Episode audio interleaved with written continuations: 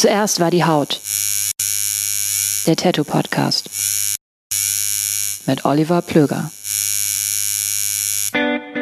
Jo, und damit wäre das Thema bzw. der Inhalt dieses Podcasts ja eigentlich schon halbwegs umrissen.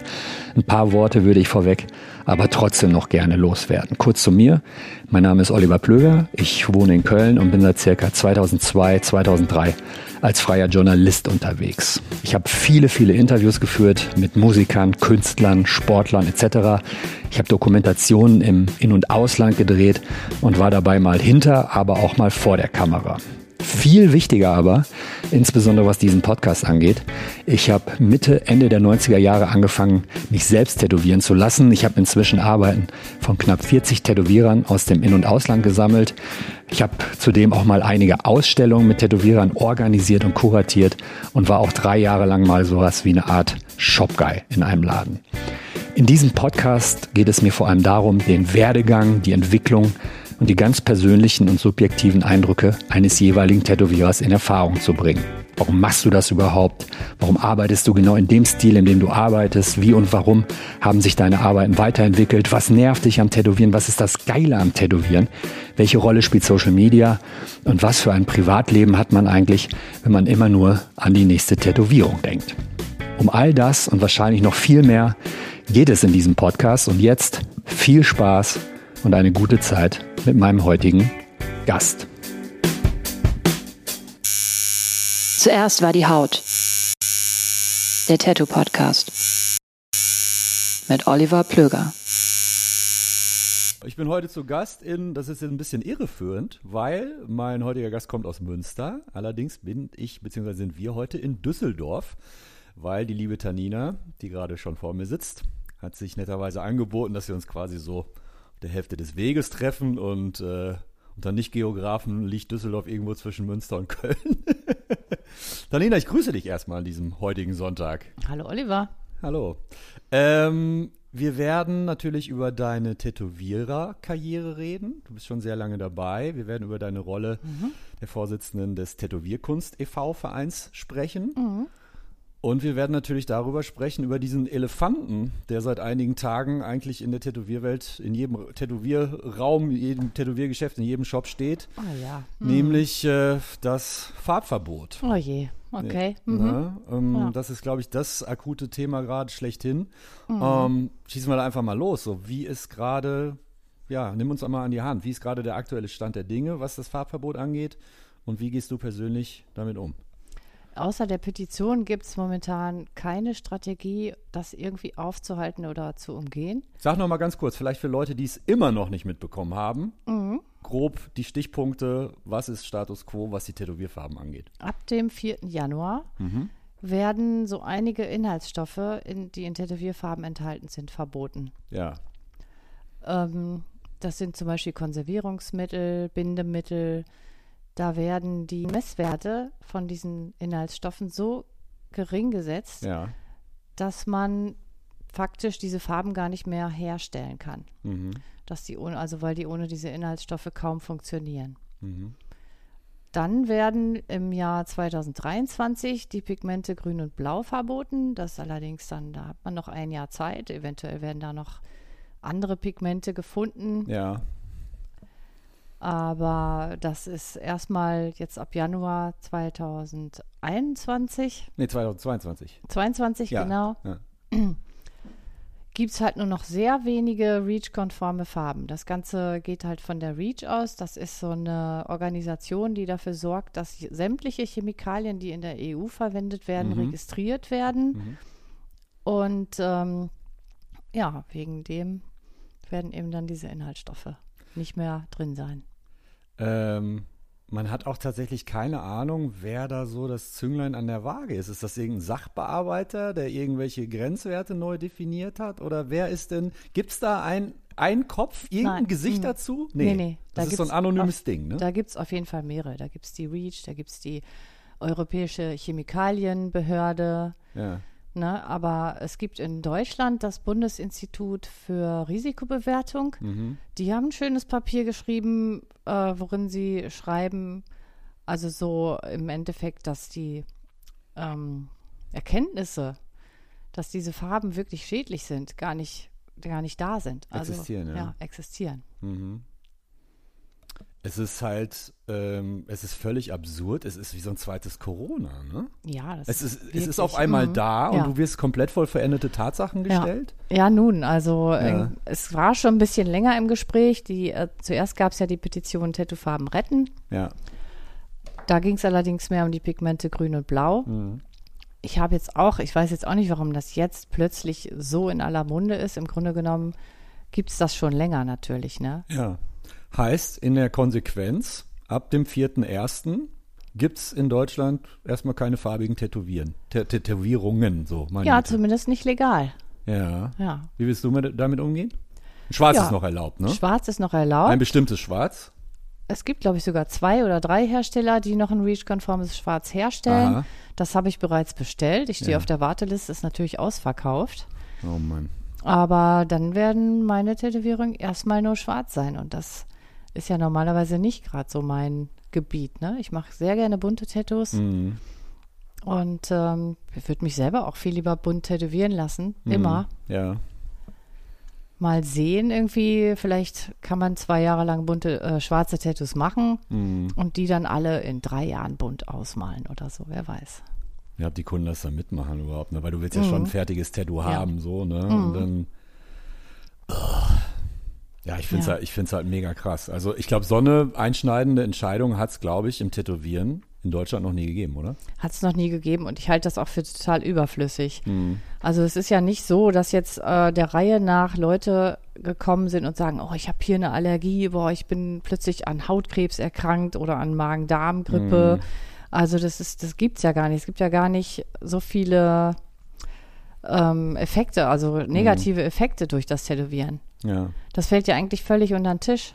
Ich habe halt auch, weiß nicht, ich habe fast 40 Tätowierer auf mir drauf, auch viele Amerikaner. Keine Ahnung, was die ever für Farben benutzt haben. Ich hatte nie irgendwas, ne? Genau. Und ich habe auch in meinen 30 Jahren Tattoo-Erfahrung jetzt nicht einen gehabt, der irgendwie mal zurückgekommen wäre mit einer Reaktion, mit einer üblen Hautreaktion vom Tätowieren. Habe ich nie gehabt, also unter meiner Kundschaft. Ja. Ich selber auch nicht. Könntest du dir vorstellen, klingt jetzt fast so ein bisschen verschwörungstheoretisch, aber irgendwie auch wieder nicht, dass, keine Ahnung, irgendwann im März oder so, irgendeine große Firma, die bisher noch nicht in Erscheinung getreten ist, oder vielleicht doch, wer weiß es denn, mit einem ganzen Set aller möglichen Farben ankommen und sagen, ey, übrigens, Leute, die sind erlaubt, kauft sie von uns, kosten zwar das 5-fache, aber wir haben sie. Na, möglich wär's, aber das sind ja ungelegte Eier, ne? Woher soll man das wissen jetzt? Ja. Aber so völlig weit hergeholt ist mein Gedanke jetzt auch nicht, oder? Also ja, ich bin kein Freund von Verschwörungstheorien, also ne?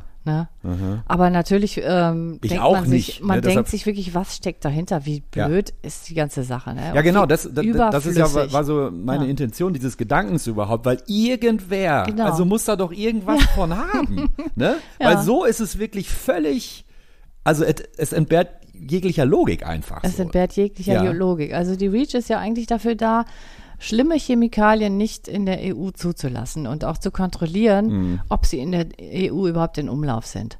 Und das hat durchaus auch einen positiven Effekt jetzt, wenn man die großen Chemiekonzerne zum Beispiel betrachtet, was die früher alles in die Flüsse gekippt haben, ohne dass das irgendwer mitbekommen hat, dass das jetzt mal kontrolliert wird.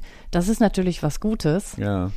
Aber die Tattoo-Farben haben halt einfach keine negativen Effekte gehabt.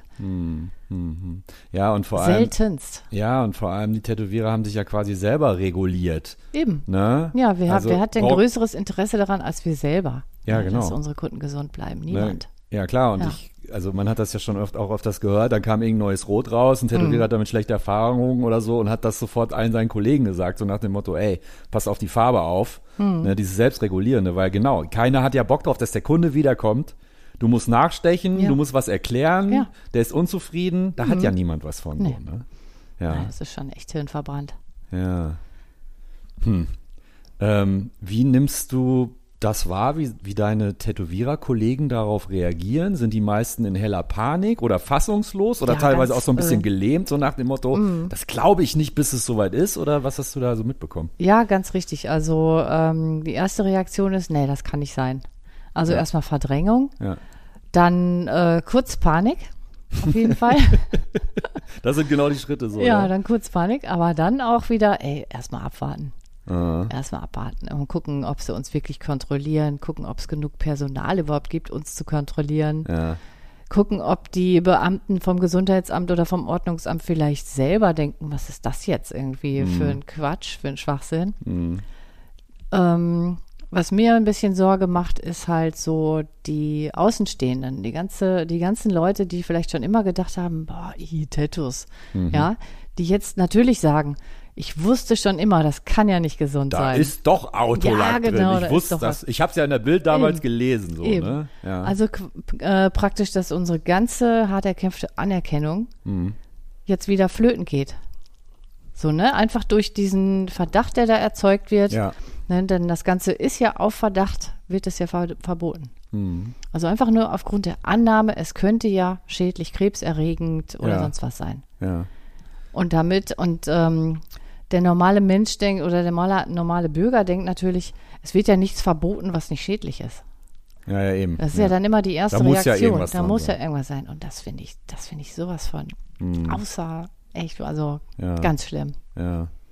Ja, vor allem auch allein, keine Ahnung, also ich habe das mal so ein bisschen durchdacht, so was ist mit einer Tattoo-Convention so? Wo vielleicht Amerikaner kommen oder so, die dürfen die Farben ja noch nicht mehr mitbringen. Was ist, du kannst keine Sachen mehr, ja, farbige Sachen darfst du ja auch eigentlich nicht mehr machen, aber theoretisch, wenn du farbige Sachen noch machst, illegal posten ist nicht. Das wird eine Tattoo-Convention in Schwarz-Weiß und unser Instagram-Profil, das wird ab Januar auf jeden Fall auch Schwarz-Weiß. Also komplett, ein Filter, auf jedes Bild einen Filter legen. Ich schätze, das machen alle anderen auch. Tja, die Frage ist dann… Allein schon aus Protest. Ah ja, okay. Ja, ja. Ja, aber das ist ja, und selbst wenn sich jemand entscheidet und sagt so, komm, ich probiere es mal, solange mich keiner kontrolliert, ganz ehrlich, jedes Mal, wenn die Ladentür aufgeht, da zuckt derjenige doch zusammen und denkt so hoffentlich, ne, und vor allem, ich glaube, da steht eine Summe, eine Strafe im Raum von 50.000 Euro. Das wäre die Höchststrafe, also da würde ich jetzt erstmal nicht so von ausgehen, dass das gleich, ich denke mal, eine Verwarnung erstmal. Aber womit wäre denn die Höchststrafe erfüllt? Indem du ein farbiges Tattoo machst. Ja, vielleicht auch für jede Farbflasche ein bestimmter Betrag, dass sich das dann summiert. Aha. Aber also wenn du zwei Farben benutzt, kostet nur 10.000 und wenn du… Ich habe das noch nicht recherchiert. Ja, ja. Es gibt ja noch nicht mal wahrscheinlich einen Plan oder eine Strategie, wie das kontrolliert werden wird. Ja. Geschweige denn einen Strafkatalog, einen Bußgeldkatalog. Das muss, glaube ich, alles erst noch entwickelt werden.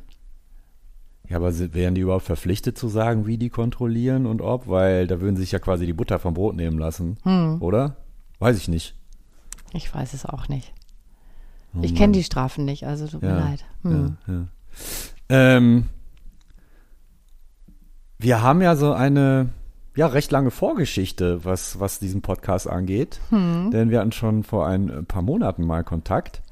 Da hatte ich dich angefragt, ob du zu Gast bei mir sein möchtest und da hast du gesagt, hast du mir total nett und freundlich erklärt, dass du das nicht möchtest, weil, hilf mir mal, wie hast du es damals ausgedrückt? Ich mag es eigentlich nicht so in der Öffentlichkeit zu stehen. Ja. Mir fehlen auch immer schnell die Worte, also fällt mir halt schwer, mich auszudrücken. Und den Eindruck habe ich jetzt bislang noch nicht, aber… und dann die Vorstellung, irgendwie meine ganze Vergangenheit, Geschichte, Privatleben, das eben so auszubreiten. Und man weiß ja nie, wer das hört. Also es hören wahrscheinlich ziemlich viele Leute. Ja. Und komisches Gefühl auf jeden Fall, zu wissen irgendwie jetzt, ne? Ja.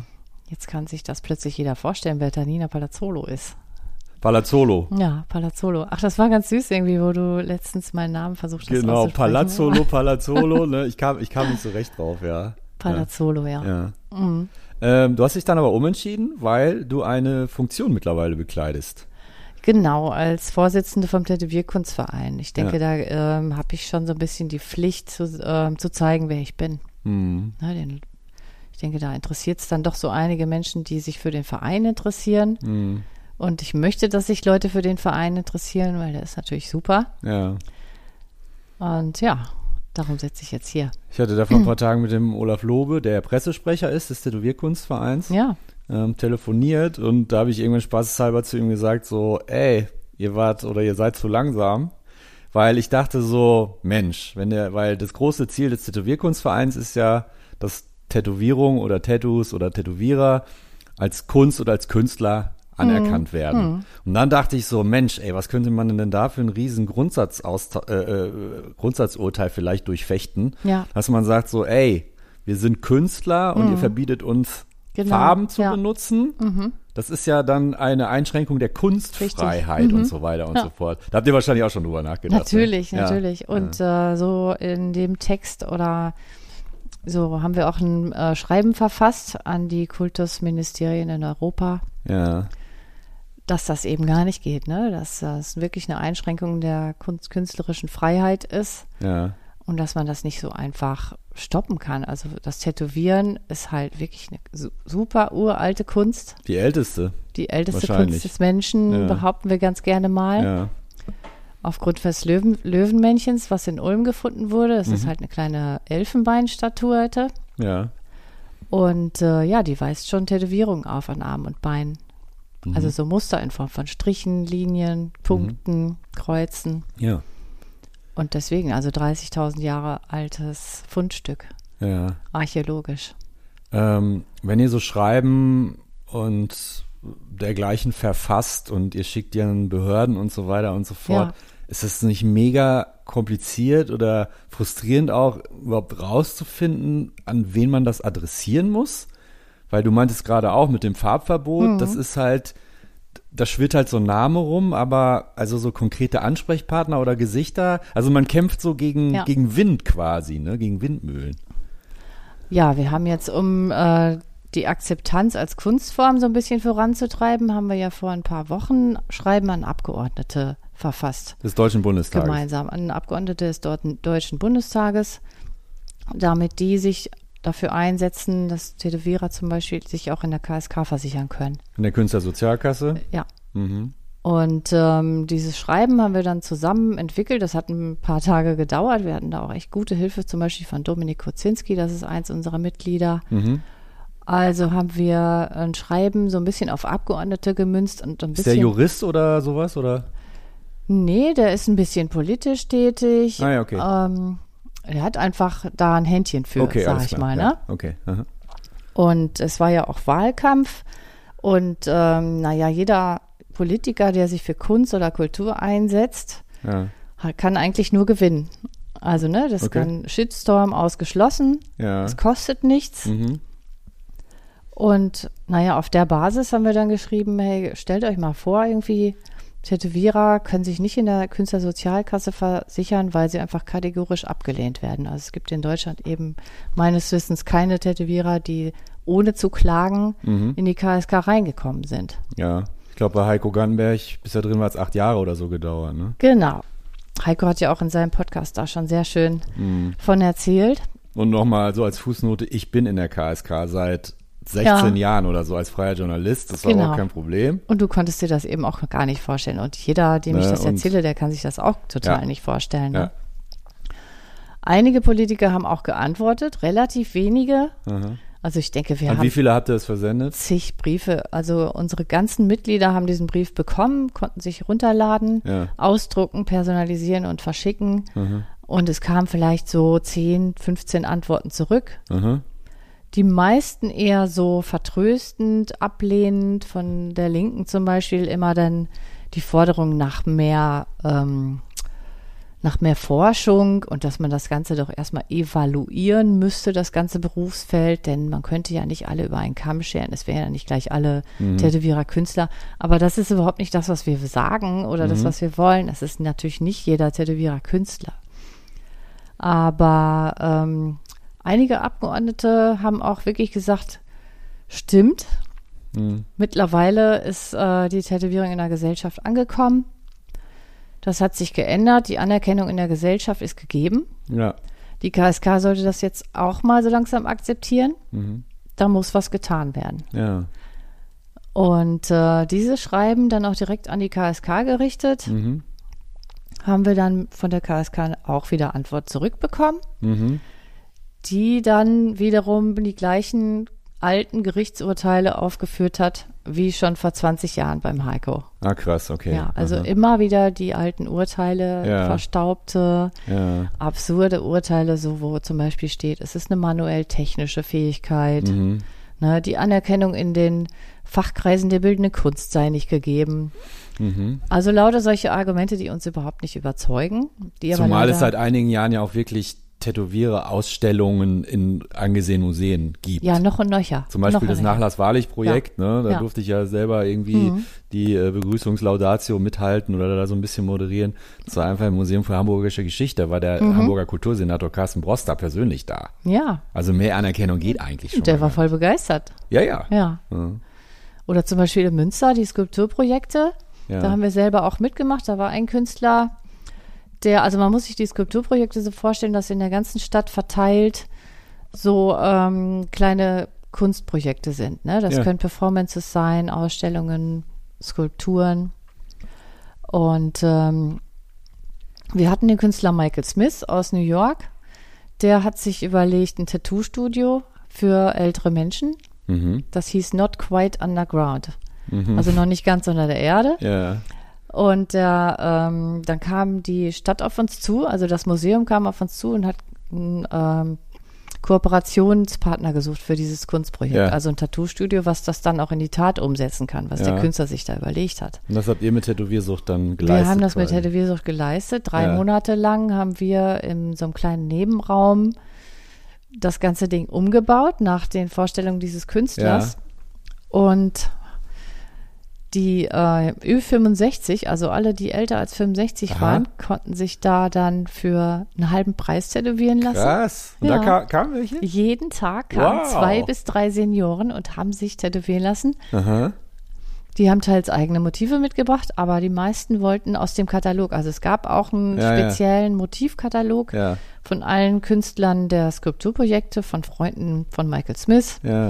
Unsere eigenen auch, durften wir auch mit in den Katalog reinmachen, unsere eigenen Wanna-Dos.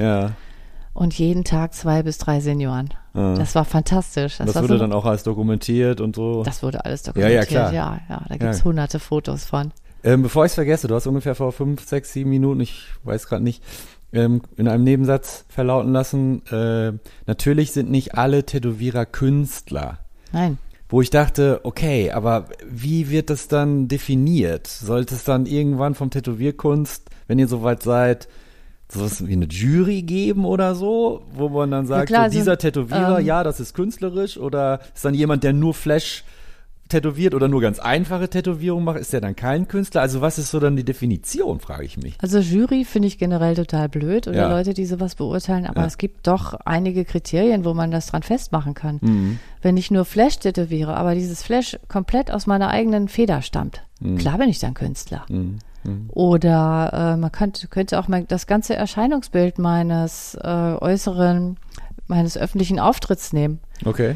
T-Shirts, Aufkleber, Visitenkarten, jeder Tätowierer gestaltet das ganz individuell und mehr oder weniger künstlerisch. Und es gibt so viele Tätowierer, die zum Beispiel direkt auf der Haut zeichnen. Also das würde ich auf jeden Fall als künstlerisch bezeichnen. Das ist große Kunst meiner Meinung nach. Sogar. Natürlich ist es nicht künstlerisch, jetzt ein Bild von Pinterest zu kopieren. Aber wenn ich das 2-3 Mal die Woche mache und den Rest der Zeit künstlerisch arbeite, ich denke schon, da gibt's.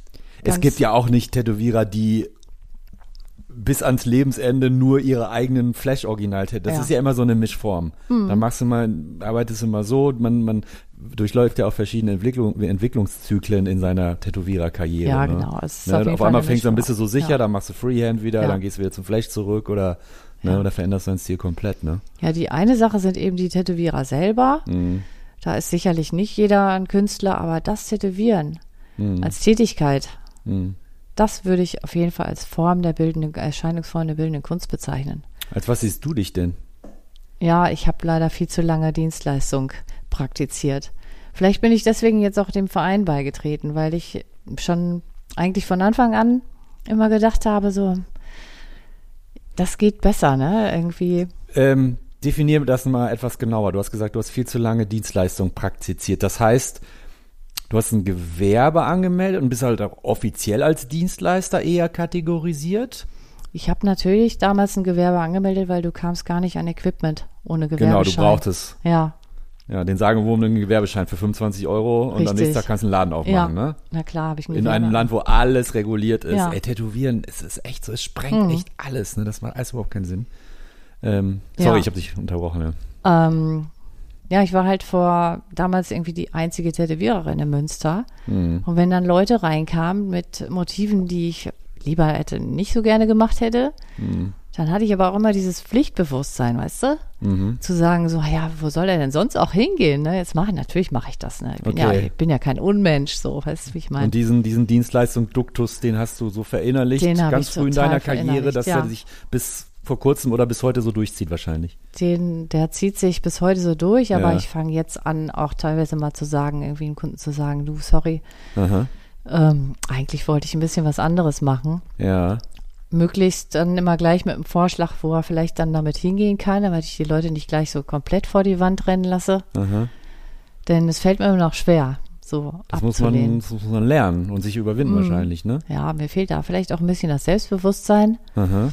Ich habe allerdings einmal, da war ich 4 Wochen alleine mit meinem Hundewelpen in Frankreich auf dem Campingplatz, habe ein Flashset gezeichnet, so 6 Bögen mit jeweils 9 bis 10 Bildchen drauf. Ja.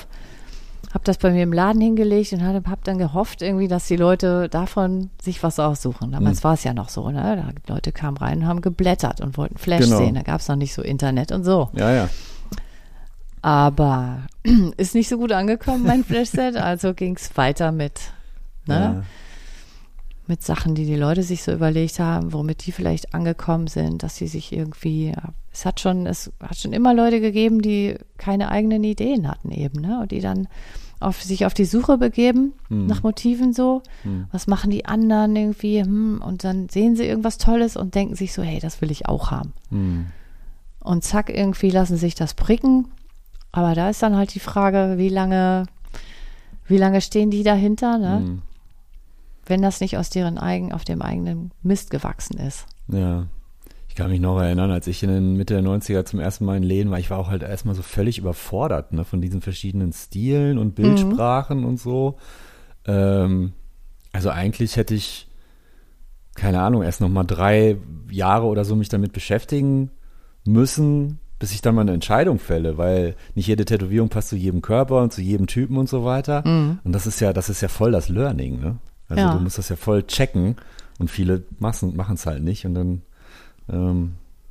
sieht es halt auch irgendwie, oder sieht okay aus, aber ist dann insgesamt nicht kein stimmiges Ergebnis so, ne?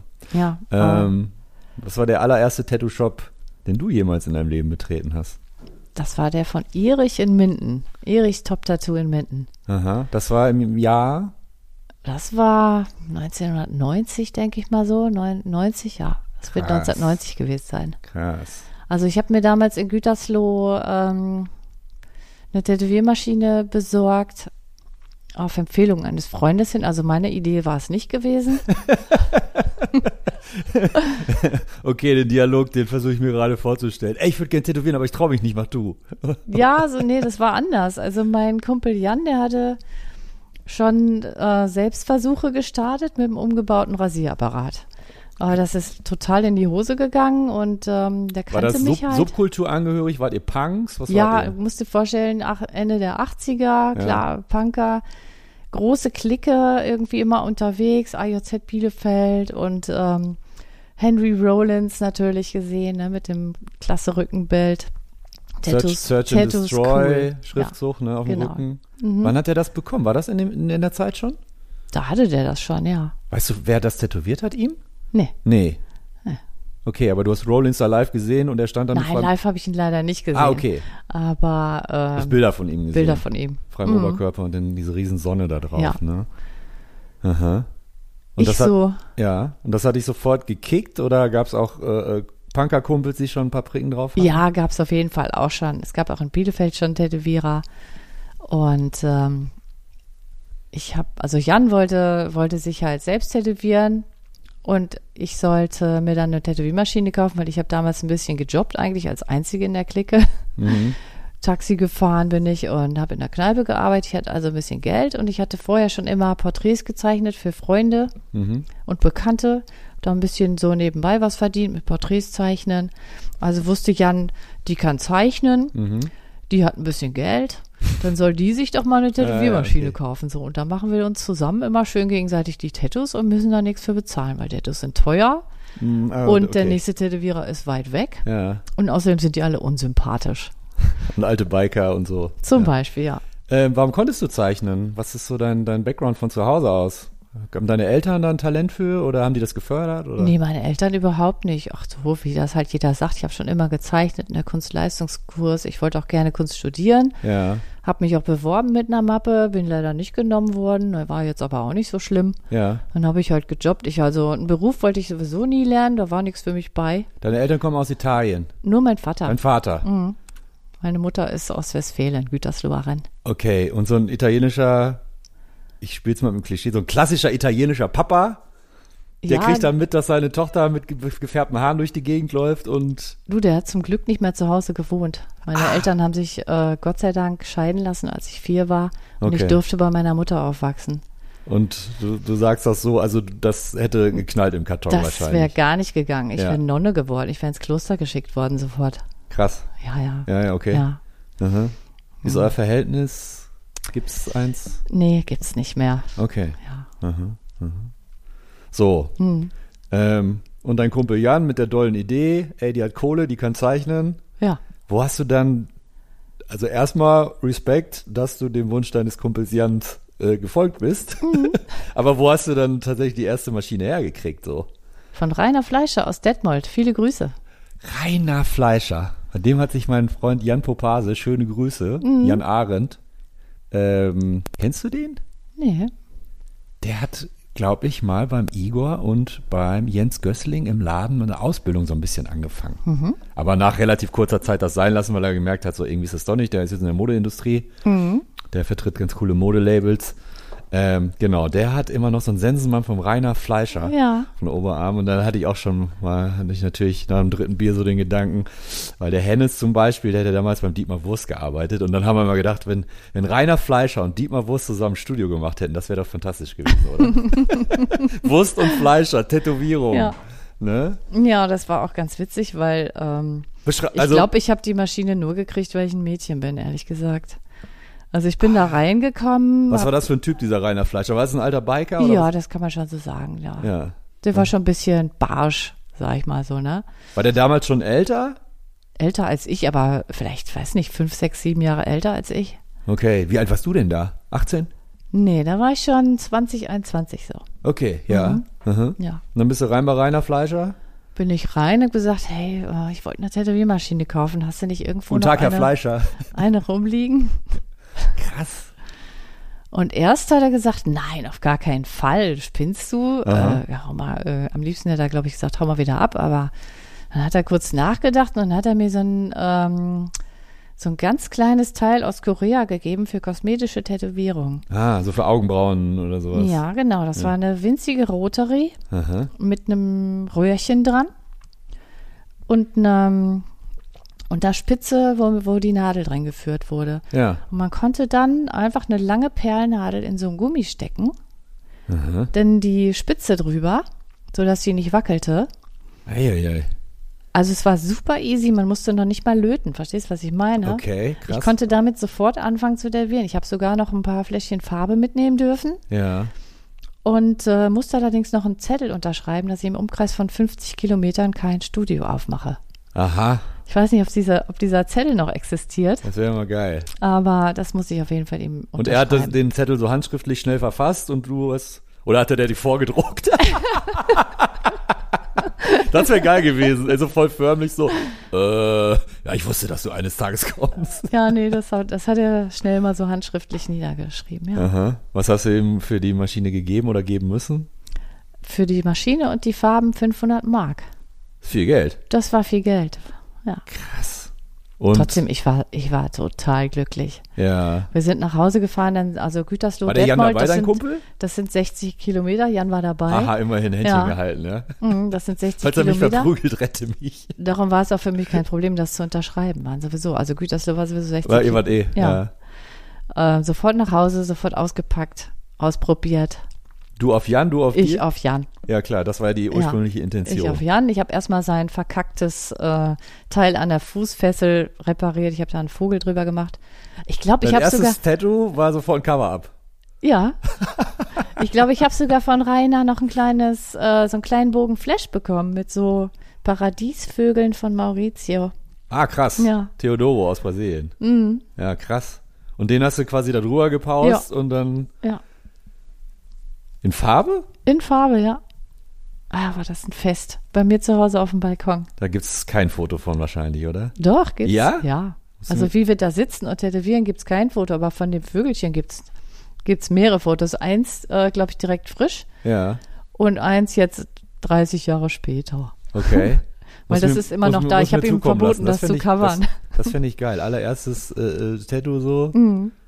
Nö, hat aber auch direkt super funktioniert. Also ich muss sagen, diese Single Needle rote Räder aus Korea, die konnte was. Okay. Ja, die konnte echt was damit. Habe ich, glaube ich, ein ganzes Jahr lang tätowiert. Auch mich selbst habe ich damit tätowiert. Mhm. Ich bin dann irgendwie ein halbes Jahr später, habe ich auf La Gomera überwintert, habe die Maschine mitgenommen.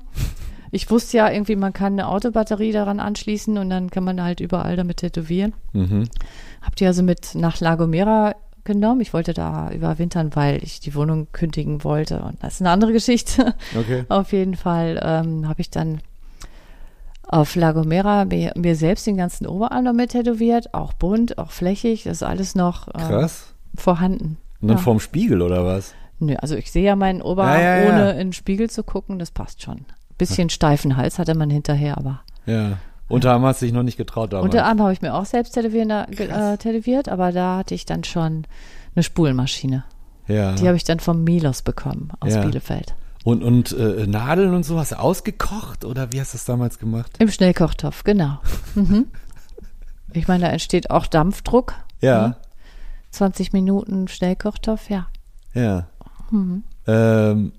Handschuhe und sowas damals benutzt? Ja, Handschuhe habe ich die ersten Male noch nicht benutzt, aber dann relativ schnell, weil ich gemerkt habe, die Tinte, die sitzt immer so unter den Fingernägeln. Ja.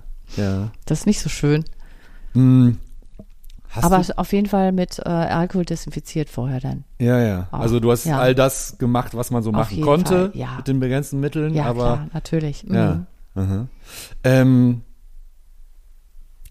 Wann kamen dann so die ersten, ich meine, was dich dann wahrscheinlich geprägt hat, auch künstlerischer geprägt? Ich meine, klar, so ein Maurizio-Flashbogen ist ja schon mal mega geil. Mhm.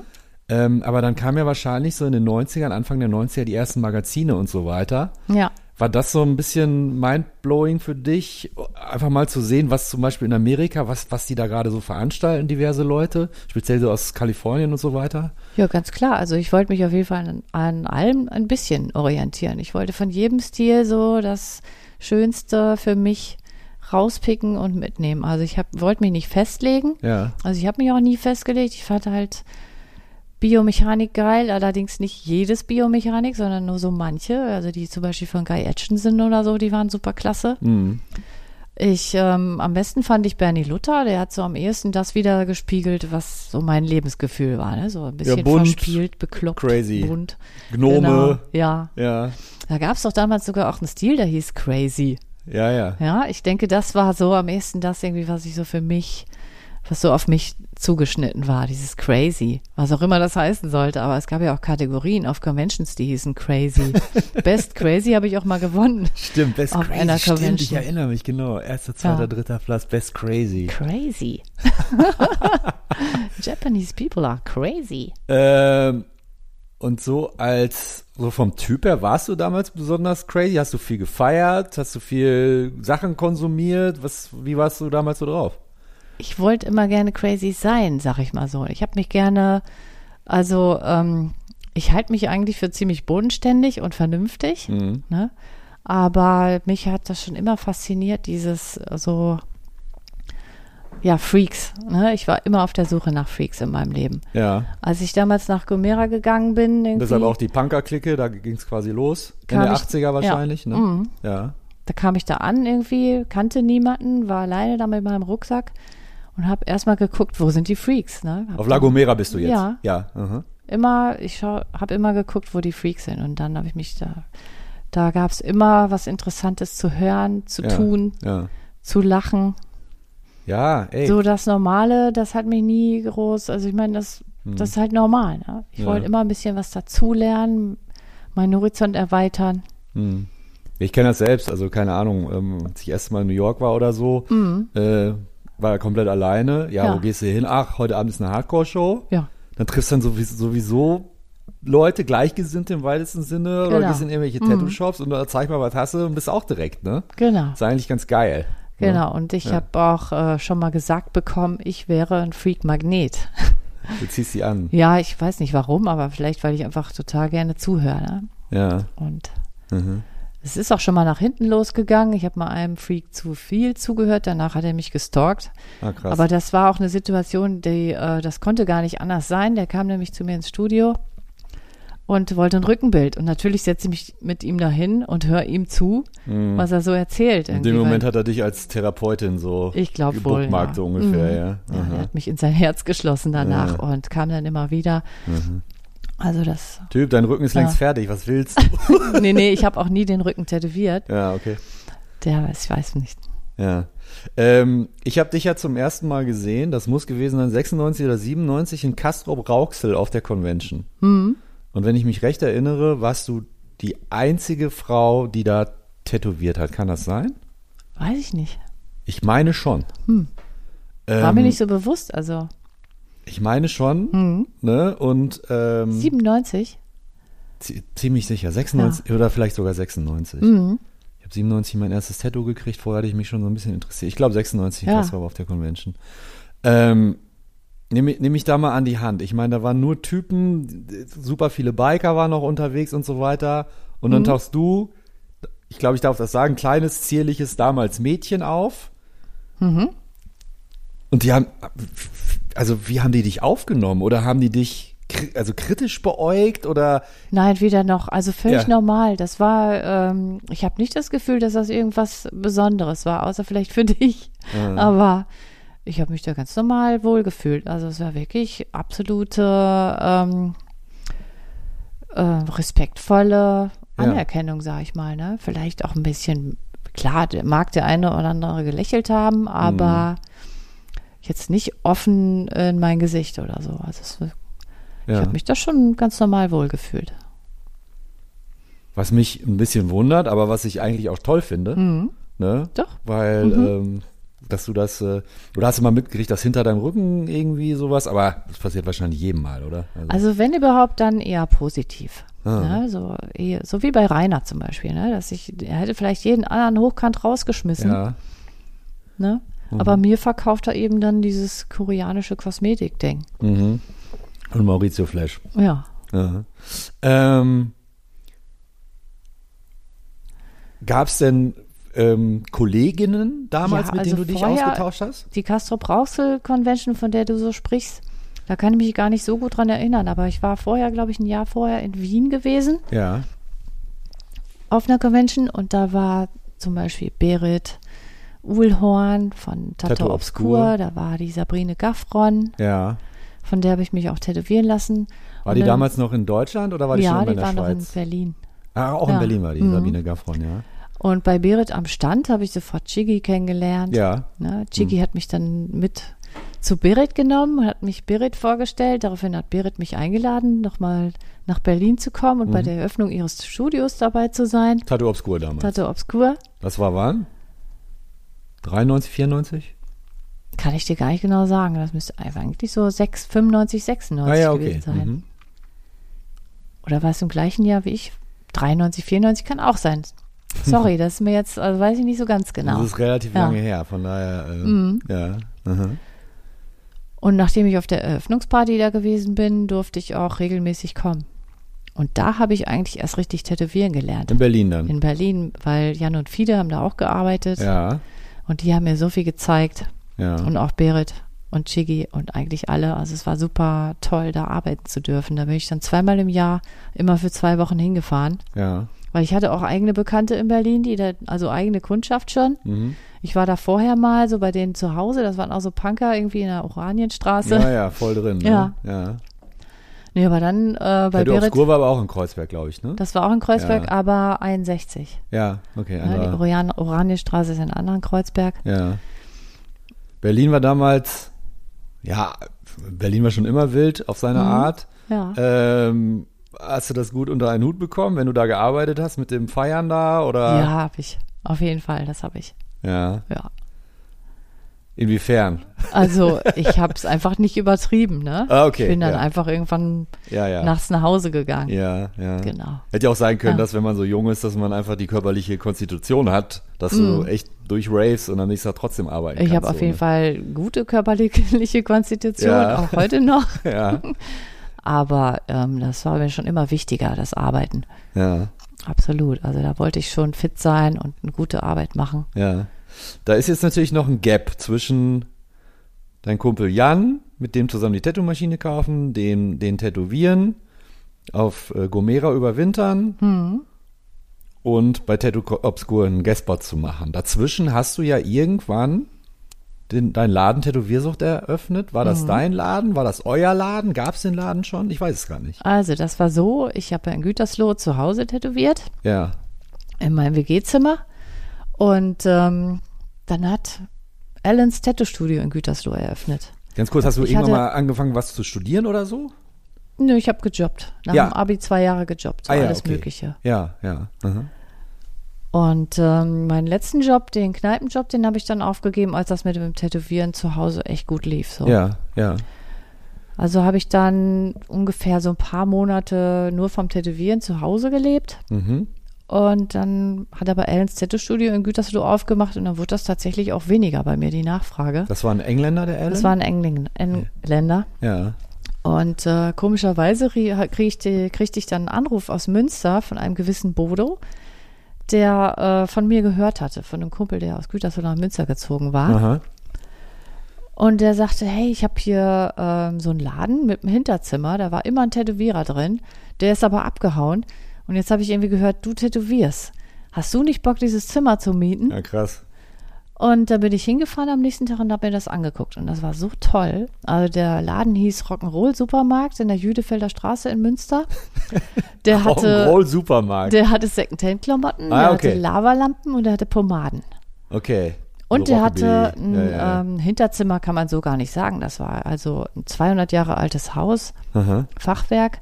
Und Bodo war der Chef da. Bodo war der Chef und das Zimmer, was ich hätte mieten können, das war eigentlich das Herzstück des ganzen Ladens. Also das war zwar jetzt nicht direkt an der Front, also man musste schon erst durch den Secondhand-Shop, um zu mir zu kommen. Ja. Aber dann, wenn man drin war in dem Studio, dann war man wirklich so in dem Herz des Hauses. Das war so die alte Küche. Ich weiß es nicht, aber super schön alt gekachelt und Bodo, super netter Typ, war mir super sympathisch sofort. Mhm. Hab mir das also angeguckt, bin erstmal wieder nach Hause, konnte dann 2 Nächte nicht pennen und hab dann gesagt, ja, ich gehe nach Münster, ich mach das. Mhm. Und dann bin ich mit 3 Freunden und 2 Eimern Farbe dahin, alles gestrichen und dann sind wir da eingezogen. Ein Sterilisator habe ich übrigens zufällig, also damals gab es ja noch viel so leerstehende Häuser, ne? Und in Gütersloh gab es ein leerstehendes Krankenhaus. Ganz kurz, was heißt, wir sind da eingezogen? Nee, ich bin da alleine eingezogen. Ah ja, genau, okay. Meine Freunde haben mir nur beim Streichen geholfen. Ah ja, okay, alles klar. Ja. Und außer Streichen haben wir auch gar nicht viel gemacht. Ja, ja. Ich habe mir, glaube ich, noch ein Sofa gekauft für die Kundschaft, ein Tischchen. Und eine Lampe. Und das Tätowieren war quasi so ein Add-on des Ladens. Das heißt, du warst dann auch die einzige Tätowiererin da in dem Laden? Ja, genau. Weil da gab es ein halbes Jahr lang gab es da schon einen Tätowierer. Ja. Also die Münsteraner wussten schon, da kann man sich tätowieren lassen. Ja. Aber irgendwie ist der einfach abgehauen. Ich weiß gar nicht wieso. Und so, Bodo, nicht mal wieder hier, ist ja egal. Und Bodo suchte einen Nachmieter. Ja. Ja. Gab es sonst irgendwelche Tattoo-Shops in Münster? Nee. Ja, es war auch noch so Studentenstadt und zu der Zeit haben sich Studenten noch nicht tätowieren lassen, so, ne? Also es muss wohl einen gegeben haben, bürgerlich, der damals aber schon seit einem Jahr geschlossen war. Es gab wohl mal so einen Engländer in Münster in der Nähe des Bahnhofs. Aha. Also wenn da irgendeiner noch was drüber weiß, dann bitte melden. Ich wüsste da gerne mehr drüber. Ja. Nee, aber damals zu der Zeit war da nur ich. Ja. Und dann hast du quasi das Zimmer da angemietet und hast dann da tätowiert. Mhm, genau. Musstest du dich dann nochmal groß umstellen oder warst du schon sehr routiniert im Umgang mit Kunden? Weil vorher waren das wahrscheinlich eher Freunde und Kumpels. Genau, ne? Genau. Und dann weil war ja auch deine Privatwohnung, lässt man jetzt auch nicht jeden rein so. Mhm, ne? Richtig. Aha. Nö, da musste ich mich schon ein bisschen umstellen, aber war kein Problem. Ja. Ja. Münsteraner sind ja auch alle gut erzogen. Ja, schon, ne? Ja. Ja. Also das war immer, ne? Und die Leute mussten ja auch erstmal durch den anderen Laden, mussten ja erstmal an Bodo vorbei. Also ich war ja auch nicht ganz alleine da. Ja, ja, stimmt. Ja. Mhm. Aha. So, und da seid ihr aber nach wie vor? Nee, da sind wir irgendwann ausgezogen. Das wurde echt zu klein, ne? Ja, okay. Sascha kam dann dazu. Also erstmal kam noch Igor dazu. Igor Manolovic. Igor Manolovic, den habe ich auf einer Bike-Show kennengelernt in Bielefeld. Aha. Wir haben uns gut verstanden. Der hat gemeint, er will bei Rohloff aufhören. Ach so, der hat damals schon tätowiert, auch der Igor. Ja. Mhm. Und dann habe ich gesagt, ja, dann kannst du auch gerne meinetwegen nach Münster kommen. Und dann haben wir eine Zeit lang den Laden zusammen gehabt. Dann hat Igors Frau noch da gepierst. Aha. Einmal die Woche. Ja. Und das war damals immer noch der Klamottenladen vorne? Ja. Mhm. Habt ihr dann zu zweit da hinten in dem Zimmer? Ja, das waren sogar 1,5 Zimmer. Ah ja, okay. Als Igor dazu kam, da haben wir schön renoviert, haben wir nochmal alles umgebaut. Ja. Da haben wir dann die alte Rumpelkammer zum Tätowieren hergerichtet. Ja. Und dann konnten wir da auch zu zweit tätowieren. Hast du viel, klar, in Kassel-Rauxel habe ich dich zum ersten Mal wahrgenommen. Hast du viele Conventions gemacht? Conventions waren damals aufregend, oder? Ja, also relativ, vielleicht 2 im Jahr. Ne? Weil du hast die Mappen gesehen von anderen Tätowierern, genau. Du hast gesehen, was sie machen, weil Internet war ja noch nicht. Conventions waren super wichtig, um sich Inspiration zu holen, um Leute kennenzulernen, Kontakte zu knüpfen. Ja. Um ein bisschen zu zeigen, was man selber so macht. Ja. Hast du da zu der Zeit Freundschaften geschlossen, die nach wie vor Bestand haben? Ja, auf jeden Fall. Also, wie gesagt, Berit, Chigi, Edith, Jan, Fiede. Ja. Igor habe ich ja letztendlich auch auf so einer Bike-Show zwar, aber ja, kennengelernt. Ja. Doch, wirklich viele. Und? Ja, du willst jetzt noch ein paar Namen hören, ne? Aber, nö, nicht zwingend. Okay, gut. Nein. Ja, und dieses Aufregende, also wie gesagt, ich hab's ja zum Glück auch noch mitbekommen. Also wie gesagt, wenn ich so Mitte, Ende der 90er auf einer Convention war, das war einfach aufregend so, ne? Mhm. Und wenn du jemanden gesehen hattest, also ich kann mich noch an den Igor erinnern, der hatte damals schon irgendwie was am Unterarm und Ellbogen tätowiert und so, das hatte halt so voll die Power, ne? Mhm. Das kann man sich heute gar nicht mehr vorstellen, das ist irgendwann so ein bisschen flöten gegangen leider, ne? Ja. Was für Motive waren damals so gefragt und wie hat sich das mit dem vertragen, was du vielleicht aus dem Magazin gesehen hattest, was du selber machen wolltest? Gar nicht.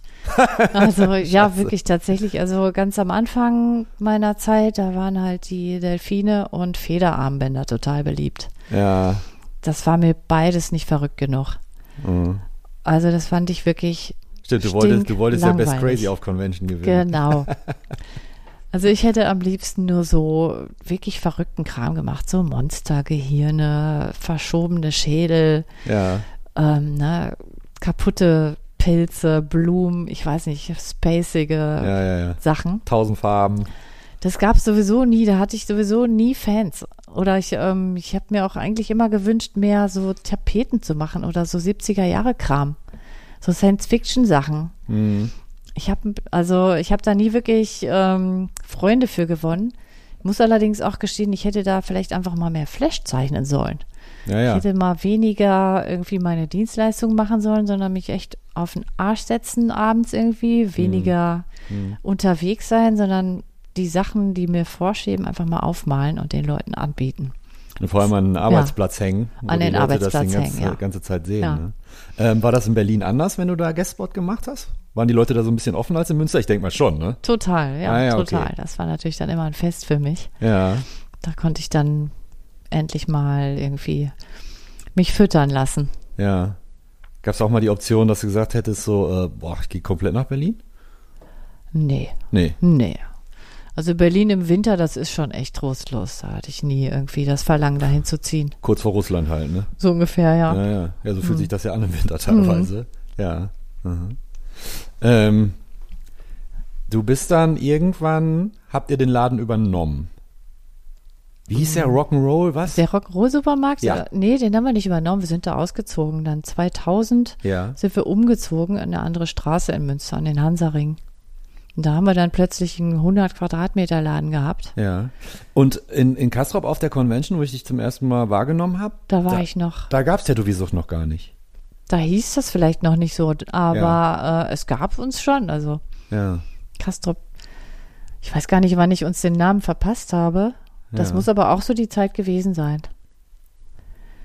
Du meinst, es gab Tätowiersucht noch nicht, weil es den Namen noch nicht gab. Ja. Jetzt macht ja auch irgendwie Sinn. Das kann sein, aber ja, mich gab es auf jeden Fall schon. Ja. So, anderer Laden dann, 100 Quadratmeter. Ja, 100. Du da rein mit dem Igor zusammen?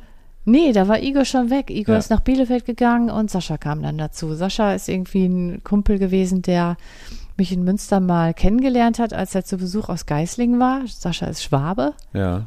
Und er hat seinen Bruder in Münster besucht. Wir haben uns kennengelernt und Sascha war irgendwie sofort so, hey, tätowieren will ich auch. Wie geht das? Mhm.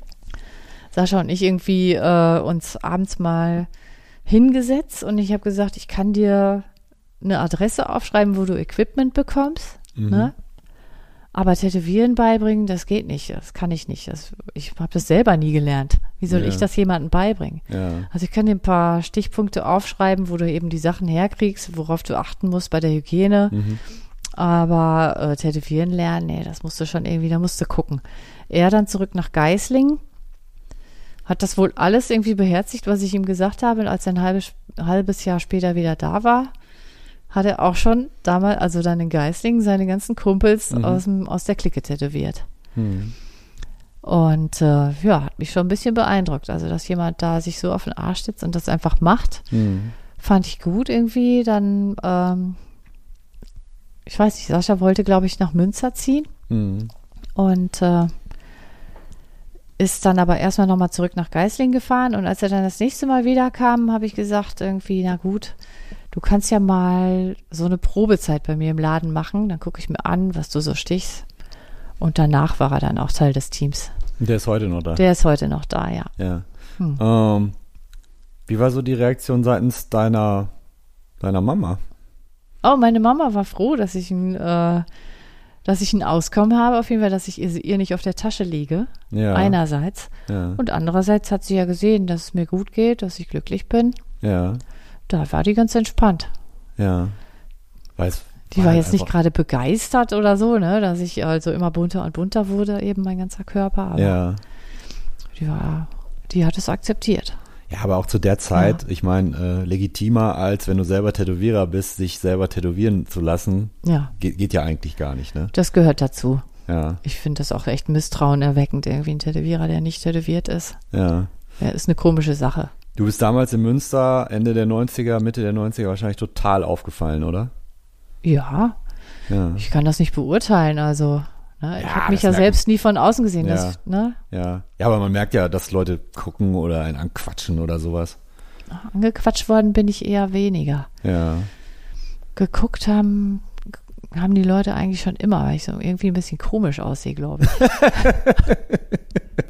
Also meine Mutter meinte das da mal, dass irgendwie schon als Kind oder so, wenn sie mit mir durch die Stadt gegangen ist, dass die Leute sich alle umdrehen würden. Ich konnte das nie so richtig verstehen, aber es muss wohl irgendwas an meinem Aussehen sein, so was die Leute so ungläubig macht, so, weil die denken so, hä, was ist denn das? Keine Ahnung. Finde ich jetzt nicht so nett von deiner Mutter, dir das so zu sagen. Ja, aber meine Mutter ist genauso taktlos wie ich. Ah, okay. Ne, die haut einfach raus. Ja, okay. Hast du sie tätowiert? Nein, meine Mutter wollte nie ein Tattoo haben. Ich habe immer vorgeschlagen, vielleicht ein Skalpell oder so, weil sie war ja ewig OP-Schwester. Ah, okay. Und auch gerne OP-Schwester, aber sie sagte, nee, das ist nichts für mich. Aha. Und du hattest mir im Vorgespräch erzählt, dass du eine 18-jährige Tochter hast. Ja. Die auch bei euch im Laden mitarbeitet. als sie vor 18 Jahren in dein Leben kam, wie hat sich das auf deinen Job ausgewirkt? Oder generell auf deine, keine Ahnung, Prioritäten anders setzen, anders arbeiten, dass man sich die Zeit besser einteilt, etc. pp.? Ja, also Coralie ist, es ist schon eine Einschränkung, ein Kind zu bekommen, ne? Darunter leidet natürlich vieles. Mhm. Die Freiheit leidet, die Kreativität auch. Man muss sich halt um vieles kümmern, was nicht mit dem Tätowieren zu tun hat. Aber ich habe natürlich auch das Glück mit Fabian, meinem Mann, der mir da super den Rücken freigehalten hat. Okay. Was macht er? Fabian ist auch selbstständig, Manager, der hat. Ne? Ja. So dass ich schon halbtags direkt 3 Monate später oder so konnte ich, nachdem sie auf der Welt war, konnte ich auch schon wieder halbtags arbeiten. Mhm. Wie lange hast du denn als du schwanger warst, tätowiert? Bis zu welchem Monat ging das? Bis die Wehen kamen. Du bist im 9. Monat tätowiert? Bis die Wehen kamen, ja. Ja. Das war mega bequem mit dem dicken Bauch. Ich konnte mich da mal so schön drauf abstützen dann. Okay. Ja, gibt es da auch Fotos von? Leider nicht. Haben die Kunden nicht irgendwann gesagt, so, solltest du nicht besser woanders hin? Und du so, ach, wird schon. Ja, ich muss sagen, man hat mir das nicht so doll angesehen. Ja. Die Schwangerschaft. Ich meine, ist ja dann irgendwie klar, dass deine Tochter dann auch im Laden mithängt. Sie war halt einfach ein Ungeborenes in deinem Bauch und hat schon Tattoo-Maschine gehört, ne? Mhm. Mhm. Als sie zum ersten Mal dann im Laden war, wahrscheinlich,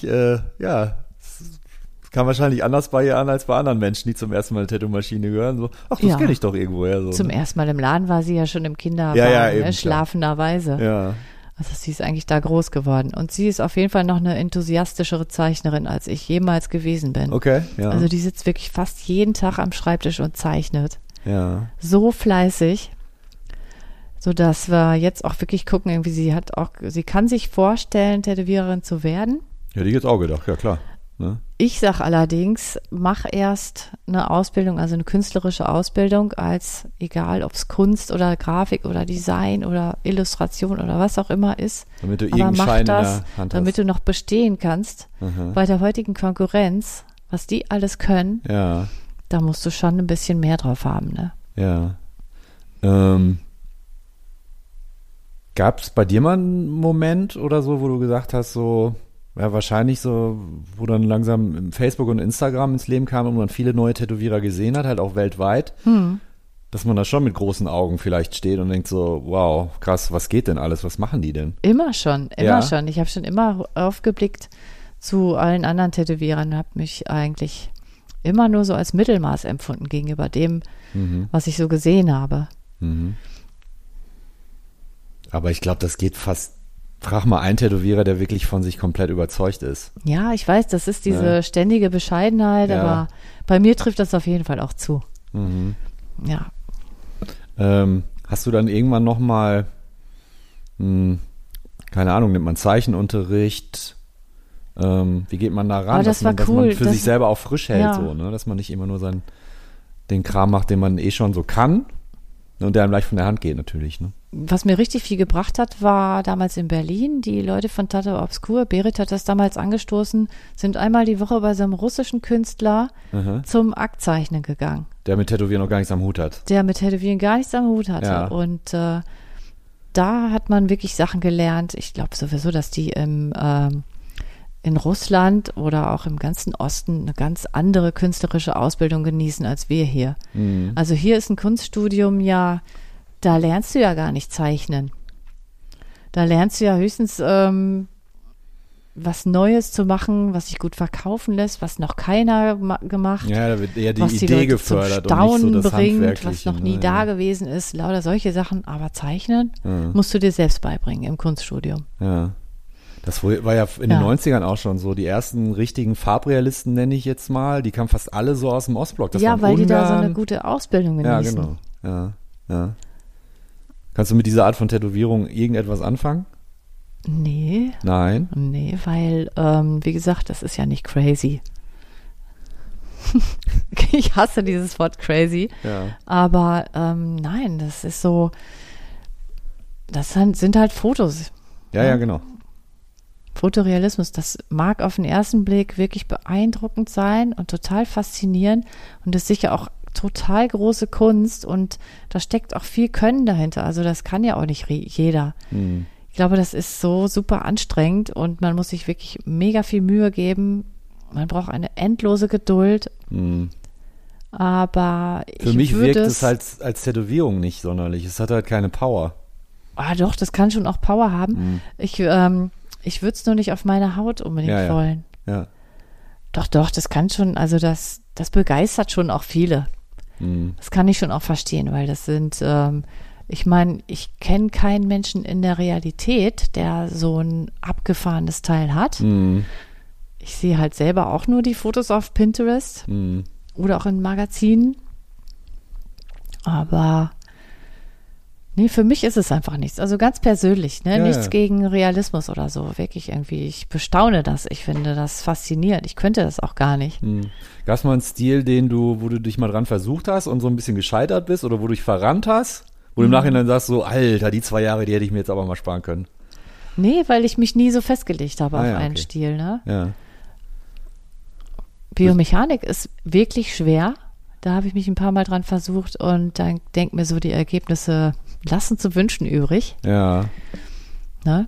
Bei Traditional fehlt mir auch immer die Fähigkeit zu abstrahieren, ne? Weil ich dann mich schnell wieder im Detail verliere und doch wieder irgendwelche Kleinigkeiten mit einbaue. Die das Tattoo eigentlich gar nicht braucht. Ja. Ja, Tribal, okay, das habe ich, glaube ich, ganz gut hingekriegt damals zu der Zeit. Was mit Japanisch? Da konnte ich mich ganz gut Ja, auch bei Japanisch.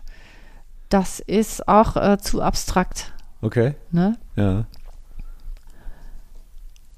Für dich? Für mich, weil ich diese Fähigkeit zum Abstrahieren nicht habe. Ja. Ich fange dann immer an, so Sachen so zu machen, ich versuche die dann zu machen, wie sie wirklich aussehen. Ja. Aber wenn ich mir so ein Knie zum Beispiel von so einem Samurai angucke, auf dem japanischen Tattoo, da sind so komische Ausbuchtungen und Linien drin. Ja, ja. Ne? So Wülste. Genau, ja, ja. Ja, kriege ich nicht hin. Also ich wüsste nicht, wie ich das... Du siehst die nicht. Ich sehe die nicht und ich weiß nicht, wie die da hinkommen und wie man die macht. Und okay. Ja, das ist so dieses Illustrative. Ja. Ne? Aber klar, wenn du das nie gelernt hast oder so, oder keinen Blick für hast, dann ist das halt so, ne? Genau. Da fehlen mir auch die Hintergründe und alles. Ja. Das heißt, du tätowierst jetzt seit 30 Jahren? Ja. Fast. Also ne, tätowieren tue ich ja schon ein bisschen länger. Den Laden habe ich seit fast 30 Jahren, ja. Krass. Hattest du mal keinen Bock? Wolltest du mal hinschmeißen? Nee. Nie? Nein. Auf keinen Fall. Ich möchte immer noch am liebsten 20 Jahre weiter tätowieren. Ey, ich hoffe, dass das in Schwarz-Weiß noch weiterhin so einen Spaß macht.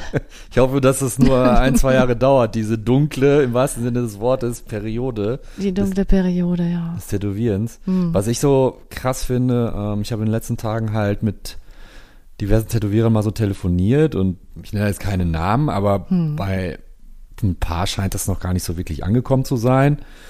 Dann habe ich gehört, dass das in Spanien oder so, dass das noch nicht mal ein großes Thema ist oder so. Die haben ja die gleiche Problematik. Mhm. Da bin ich so ein bisschen... Ja, irgendwie, ich höre auch immer wieder Klagen darüber, dass die Petition in anderen Ländern gar nicht so groß unterstützt wird. Mhm. Das wundert mich echt. Also zum Beispiel in Italien, da gibt es ja auch eine super weit entwickelte Tattoo-Szene. Ja, voll. Keine Ahnung, ob die da nicht wirklich was von mitbekommen haben, wie die da vernetzt sind. Mhm. Das wird sich vielleicht alles zeigen, jetzt kommenden Dienstag, da treffen sich ja so ein paar Verbände oder ein paar Vertreter von vielen Verbänden aus ganz Europa über Zoom auf so einer Plattform, die der Tattoo-Panel zur Verfügung gestellt hat. Mhm. Und da werde ich vielleicht mal noch was erfahren, was irgendwelche Strategien angeht, die möglicherweise noch ausgearbeitet werden oder. Ja.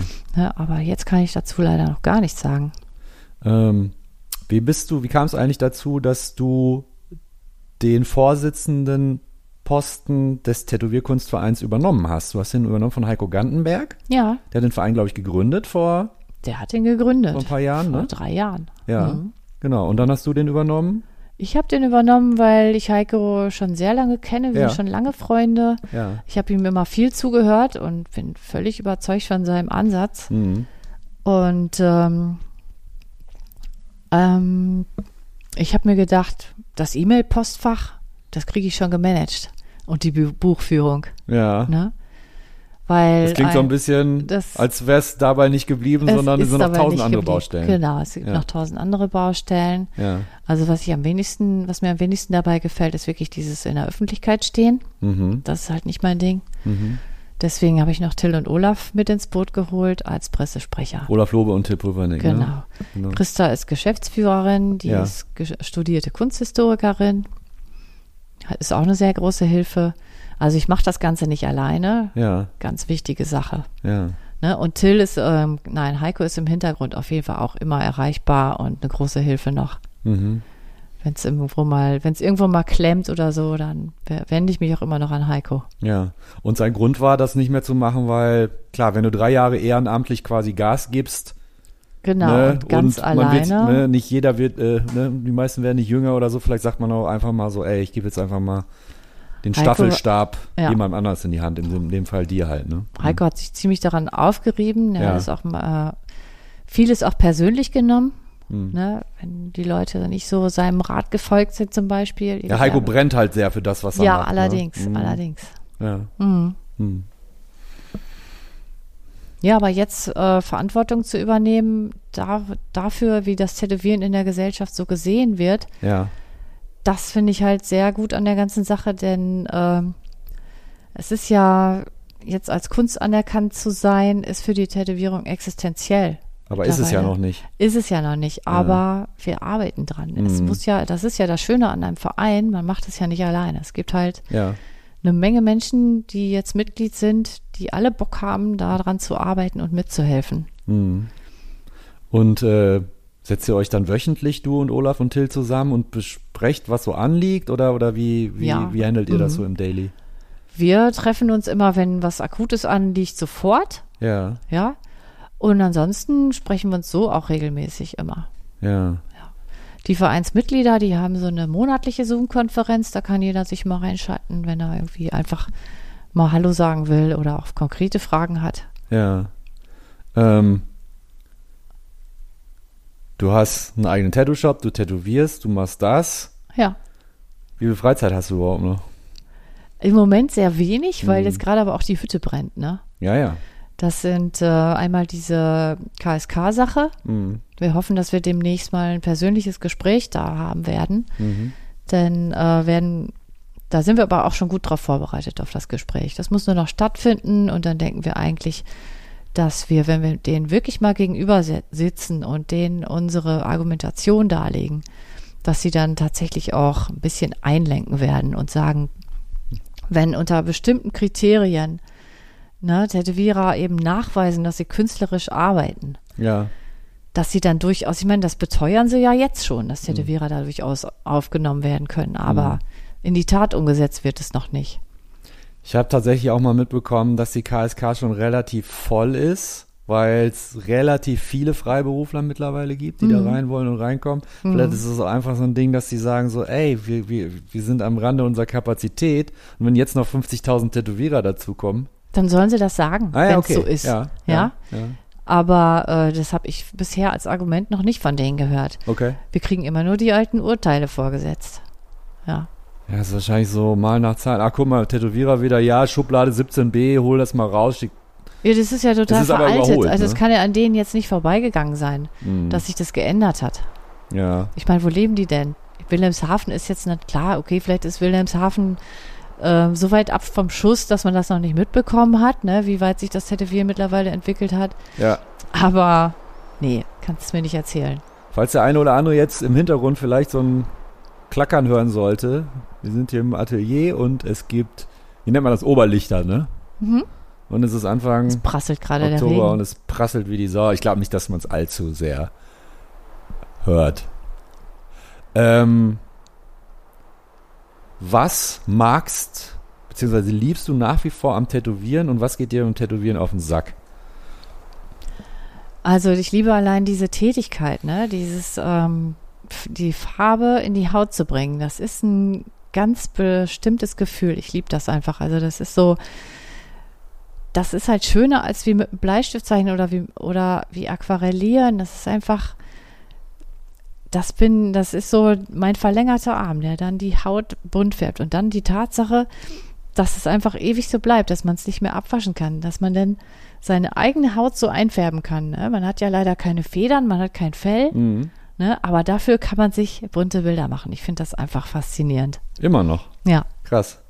Arbeitest du nach wie vor mit den quasi alten Spulenmaschinen oder womit arbeitest du? Ich habe noch eine Spulenmaschine zum Linienziehen. Ja.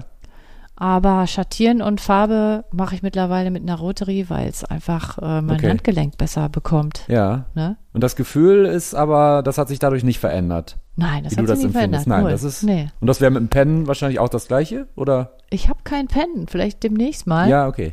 Ja. Aber ich denke, warum nicht? Ja. Ne?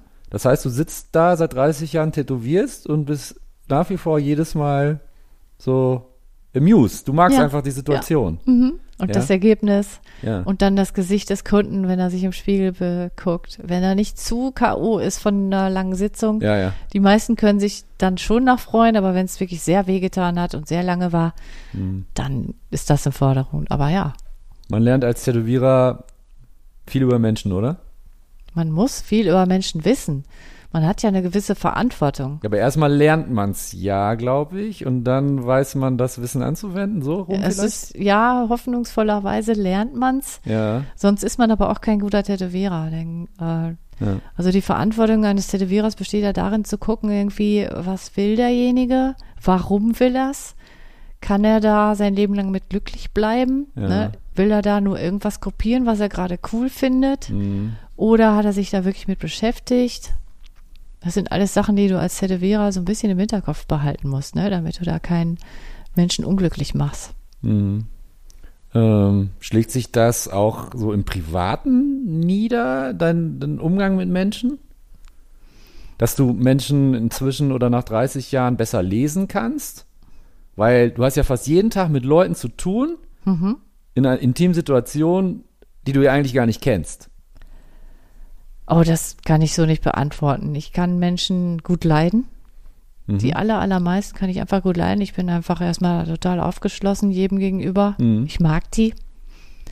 Je verrückter, desto lieber. Das ist total viel wert. Ja. Ich kenne ja auch so ein paar Tätowierer. Mhm. Ne? Und also da gibt es schon diverse, die dann nach so langer Zeit sagen, ach Kunde, weißt du so, die dann eher tendenziell genervt sind vielleicht, ne? Das tut man nur, wenn man sich nicht wirklich mit denen beschäftigen will. Mhm. So, wenn man Bock auf die Leute hat und denen einfach mal ein bisschen zuhört oder sich darauf einlässt, dann kann man eigentlich jeden Menschen auch verstehen. Mhm. Man muss ihn ja nicht nett finden, aber man muss sich auch einfach auseinandersetzen, dann wird das schon. Ja. Ja. Was geht dir auf den Sack? Was geht mir auf den Sack? Am Tätowieren? Ja.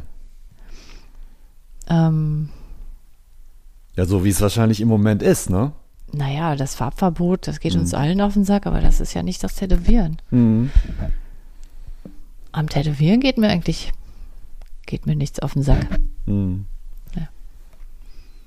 Und auch die Disziplin zu haben, auch die Motive vorzubereiten, dass man abends immer noch zeichnet, oder stehst du eher früher auf und zeichnest morgens?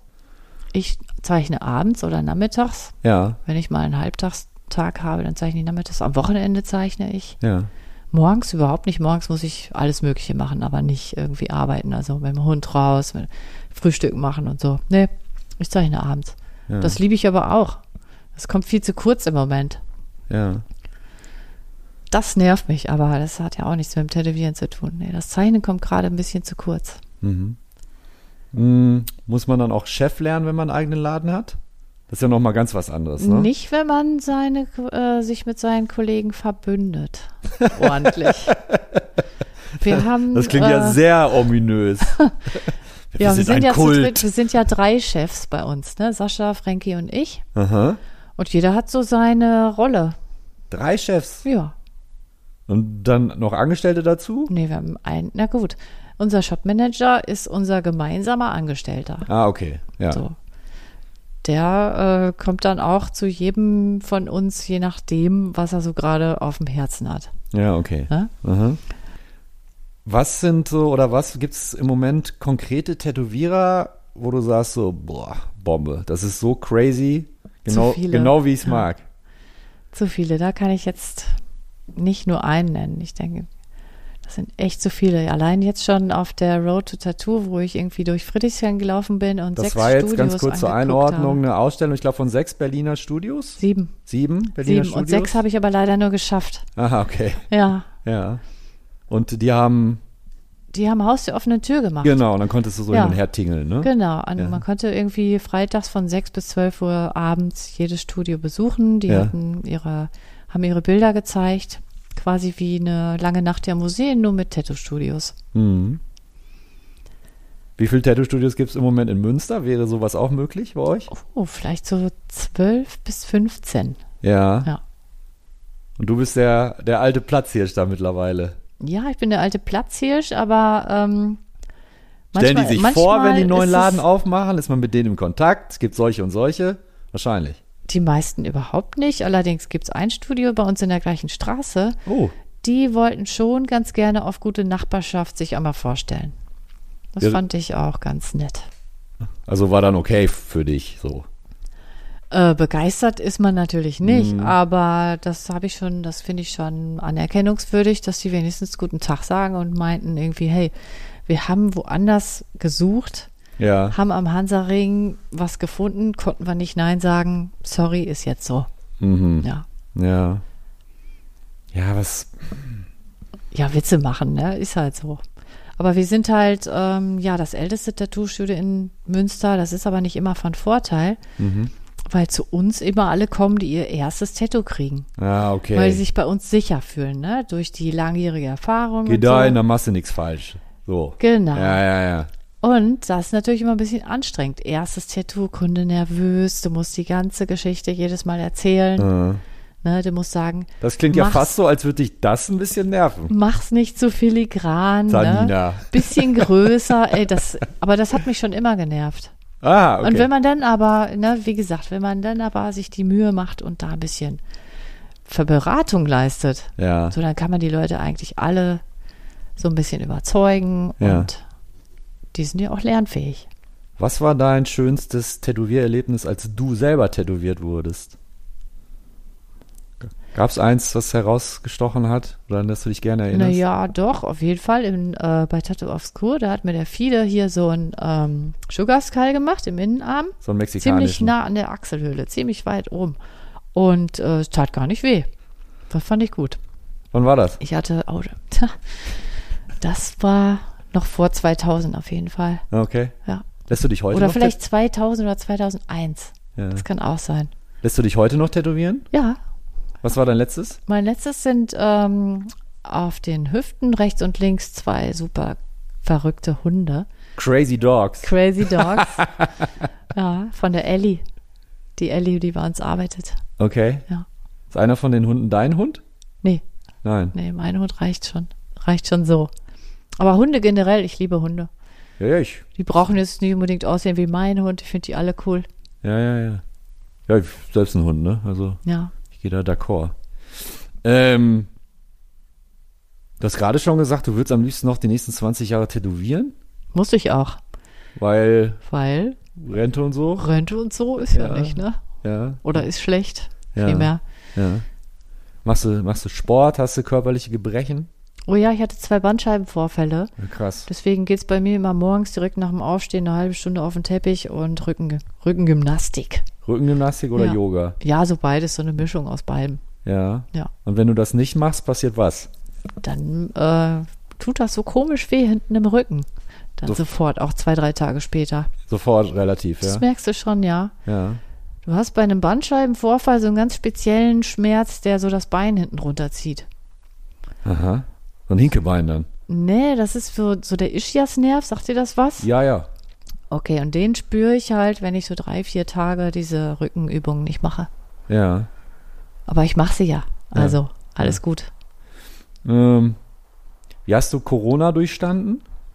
Der erste Lockdown, den habe ich ziemlich genossen. Endlich mal Ruhe im Puffer. Ich hatte, glaube ich, nie zuvor so lange, so viel Zeit und so viel Entspannung und ich habe richtig viel gezeichnet. Ich war richtig viel draußen. Das war ja auch, glaube ich, irgendwie so dann, das ging, glaube ich, so im Februar, März los und ab da schien auch die Sonne. Man konnte super gut Das fand ich auch weird. Der Himmel war so blau im März. Das war krass. Als würde der liebe Gott uns zuschauen. So, guck mal, was die Ameisenmenschen da so treiben jetzt, wo ich denen irgendwie eine Pandemie an den Hals gewünscht habe.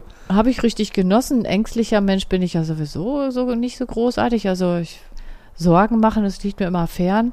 Von daher habe ich einfach zugesehen, dass ich das Ganze genieße und mir gedacht so, hey, das geht auch wieder vorbei. Ja. Dann kam der zweite Lockdown. Das war schon ein bisschen beschissener, weil das Konto wurde auch immer leerer. Mhm. Ne? Und so langsam habe ich auch gemerkt, dass das die Gesellschaft so spaltet, dass sich da so zwei Lager herausbilden und dass das so ein bisschen auch, weil mir im Laden schon ein kleines Problemchen drohte zu werden irgendwie, aber ich habe das immer so. Durch Mitarbeiter oder mit Kunden eher? Ja, beides. Ah, okay. Ne? Ja. Mhm. Da war ich aber auch ganz gut im Totschweigen, denke ich. Dass ich wollte das Thema einfach nicht so ansprechen, ne? Damit da kein Streit entsteht. Vermintes Feld sozusagen. Ja, genau. Ja, okay. Ich denke mir auch, wenn Corona vorbei ist, dann ist halt auch gerade mit diesen ganzen Verschwörungstheorien und abstrusen Gedanken oder so, dann flacht das auch wieder ab. Ja. Ist so meine Hoffnung. Mhm. Ja, same hier. Nur ich denke, so Corona, das ist halt so, also ganz weggehen wird es eh nicht. Nein, ist halt aber nur die Frage, wie man damit umgeht. So, aber ne? Es wird normaler, es beängstigt die Leute nicht mehr so. Ja, und was halt auch so krass ist, ne, also keine Ahnung, ich habe letztens noch mit einem Kumpel drüber gesprochen, meine ich so, ey, wir gehen halt über 30 Jahren auf Konzerte oder so, ne, und in 30 Jahren hat nicht einer gesagt, so im Dezember so, nee, lass uns da nicht hingehen, ist ja gerade Grippe so. Ne, diesen Dialog hat es ja auch nie gegeben, ne. Was jetzt nicht heißt, natürlich ist Corona schlimmer wahrscheinlich, wenn es blöd läuft als eine Grippe, ist ja klar. Ne, aber alleine so dieses Mindset, ne, dass man sich da neu orientiert oder so. Ja, ziemlich schräg. Vielleicht so ein bisschen bescheuerte Frage, aber wenn jetzt erstmal schwarz ansteht, ab dem 1.1. oder 4.1. ist ja scheißegal, meinst du, da wird sich deine Art zu tätowieren vielleicht nochmal was ändern, wenn du dann bestimmt so limitiert bist? Ganz sicher. Hast du da Angst vor, oder? Nee. Ich denke mir, also wenn die Situation erstmal da ist, dann werde ich die auch meistern, dann werde ich einen Weg finden, damit zu arbeiten. Also da mache ich mir überhaupt keine Sorgen. Was ist im Moment so der prozentuale Anteil? Wie viele Schwarz-Grau-Sachen machst du und wie viele farbige? Im Moment wahrscheinlich noch mehr farbig, oder? Nee, es ist schon, zu uns kommen ja, wie gesagt, viele Leute, die ihr erstes Tattoo kriegen. Okay. Und im Moment ist gerade der Trend wirklich total minimalistisch, mit One-Lines, solche Sachen, viel schwarz. Es wird selten mal was Buntes verlangt. Ich mache vielleicht zweimal die Woche was Buntes. Ist schon schade, wenn das jetzt erstmal flach fällt, aber ich werde mich irgendwie arrangieren, das habe ich immer. Ja. Ist ja eigentlich dann fast gut, dass es jetzt im Moment da so reinfällt. Stell dir mal vor, im Moment wäre so Mitte 90er und alle wollen nur Farbe. Ja, oder stell dir mal vor, ich wäre noch am Anfang, ich wäre jetzt gerade mal so 35 Jahre alt, irgendwie müsste meine Familie ernähren. Du bist ein Zahlendreher alt, du bist 53.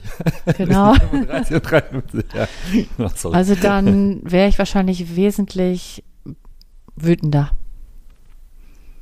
Ja, man wird schon wütend, ne? Ja. Auf etwas, was einem einfach vorgesetzt wird. Ja. Du hattest gerade irgendwann mal gesagt, dass du, das ist ja ein blödes, abgeschmacktes Wort, aber bist du so ein Glückskind? Ja, ich bin totaler Glückspilz in meinem ganzen Leben schon. Mir sind auch nie irgendwelche schlimmen Schicksalsschläge widerfahren. Ja. Und ich habe auch immer Glück mit den Leuten, die ich kennenlerne, mit meinen Partnern, mit Sascha und Frankie, mit meinem Shopmanager, mit meinem Mann, mit meinem Kind, mit meinem Hund, mit der Stadt. Also krass. Mit der Gesundheit, mit allem. Ja, bis auf die Bandscheibe. Ja, nun, das war so eine vorübergehende Sache. Ja. Man kann es gibt immer mal so, ne, Phasen. Ja. Da beißt man sich dann durch und dann geht's weiter. Ja. Gab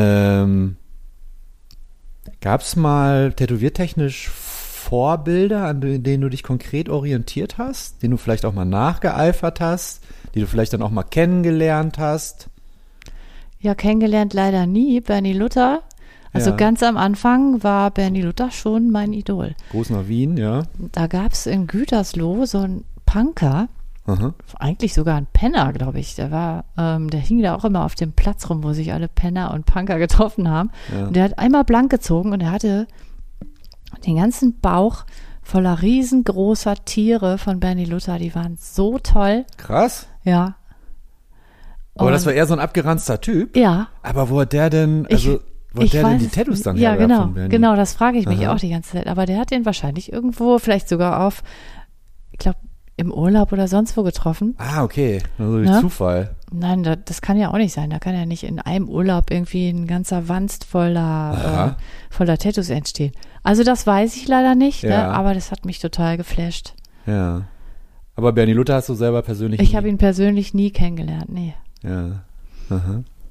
Ja, ich glaube, der Fördel aus Wien, ich glaube, der macht ein Buch über Bernie. Ach, Quatsch. Der versucht das so ein bisschen zu organisieren, weil er sagt so, ey, Bernie Luther ist einer der einflussreichsten und unterschätztesten. Viele haben den gar nicht mehr auf dem Schirm. Mhm. Ne? Und der Bernie ist jetzt auch nicht so der Typ, der so steuerberatungsmäßig alles ist wohl nicht so straight, habe ich auch archiviert, sondern der ist ein ziemlicher Chaot. Und ich glaube, Fördel versucht das so ein bisschen in so Bahnen zu lenken, dass da auf jeden Fall irgendwann mal aber auch das für mich wieder total sympathisch irgendwie, seine ganze Art, ne? Dieses also von Bernie jetzt? Ja. Der ist halt ein richtiger Freak. So ein Künstler halt, ne? Genau. Ja. Mhm. Also genau das, was mich total reizt. Und wenn einer in den 90ern die Kategorien Best Crazy dominiert hat, dann war das auf jeden Fall immer Bernie Luther, oder? Ja. Ja. Ja. Ja. Was sind deiner Meinung nach so die wichtigsten deutschen Tätowierer und warum? Ralf Gudermann. Ja. Ne, Ralf Gudermann war einer der ersten, der so richtig beeindruckende Tattoos gemacht hat. Ruhe in Frieden, ja. Und er war schon ein harter Hund. Wie hast du ihn wahrgenommen? Ja, ich habe ihn persönlich leider erst vor 3 Jahren kennenlernen dürfen, als ich mal ausgeholfen habe in seinem Studio, damit da die Arbeit nicht so ganz flach liegt. Da war er aber schon sehr krank und da habe ich ihn als… ganz kurz, da muss ich dich leider unterbrechen. Vor 3 Jahren kann eigentlich nicht sein, weil ich glaube, er ist vor 4 Jahren verstorben. Dann war es vor 4 Jahren. Ja, okay. Uh-huh. Ne, sorry. Ja. Da durfte ich bei ihm im Laden mal eine Woche arbeiten. Ah, okay. Und konnte ihn da als total nahbaren, netten Typen kennenlernen. Ja. Und die Zeit vorher im DOT zum Beispiel oder in den Clubhäusern und so, das habe ich nicht miterlebt. Ich denke, da waren seltener auch Frauen dabei. Mm, ja. Na? Ja, das war schon Pimmelparty wahrscheinlich so, ne? Möglich ist das, aber ich war halt nicht dabei. Ja. Wer war noch wichtig fürs deutsche Tätowieren? So ein Dieter? Ja, bestimmt. Mhm. Aber Dieter habe ich auch selber nicht kennengelernt. Ja. Ich habe da auch meine ganze Anfangsphase, war ich eher so für mich. Ne? Wenn ich mal auf Conventions war, dann hatte ich auch nicht so den Mumm, irgendwie zu den älteren Herren rüberzulaufen und mich vorzustellen. Das war mir auch irgendwie zu peinlich. Mhm. So, da war ich als niemand, was soll ich mich da jetzt bei Dieter Zahles zum Beispiel vor den Stand stellen und sagen, hey, ich bin hier Tanina, ich tätowiere auch. Ja, da hätten die auch gesagt, na und?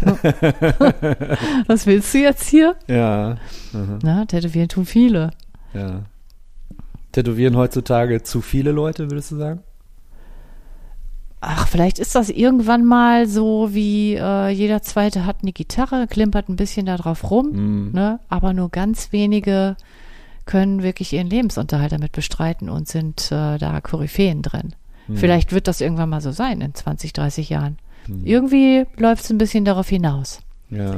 Da kann ich nur sagen, bin ich froh, dass ich irgendwie schon vor 30 Jahren damit angefangen habe, als es gerade so anfing, irgendwie zu blühen. Mhm. Hast du auch konkret mitgekriegt, dass so durch Corona, dass da Leute abgesprungen sind, dass sie zu früh kalte Füße bekommen haben? Das hat mich total gewundert, aber niemand ist abgesprungen. Ah, okay. Ich habe teilweise Termine 2-mal, 3-mal verschoben. Mhm. Ne? Hab gesagt, ich weiß nicht, wann wir das nächste Mal weitermachen können, aber diesen Termin muss ich absagen. Nee, das meine ich gar nicht, dass Tätowierer aufgehört haben. Ach, dass Tätowierer aufgehört haben. Ja, ich habe von zweien gehört, die aufgehört haben. Mhm. Hm.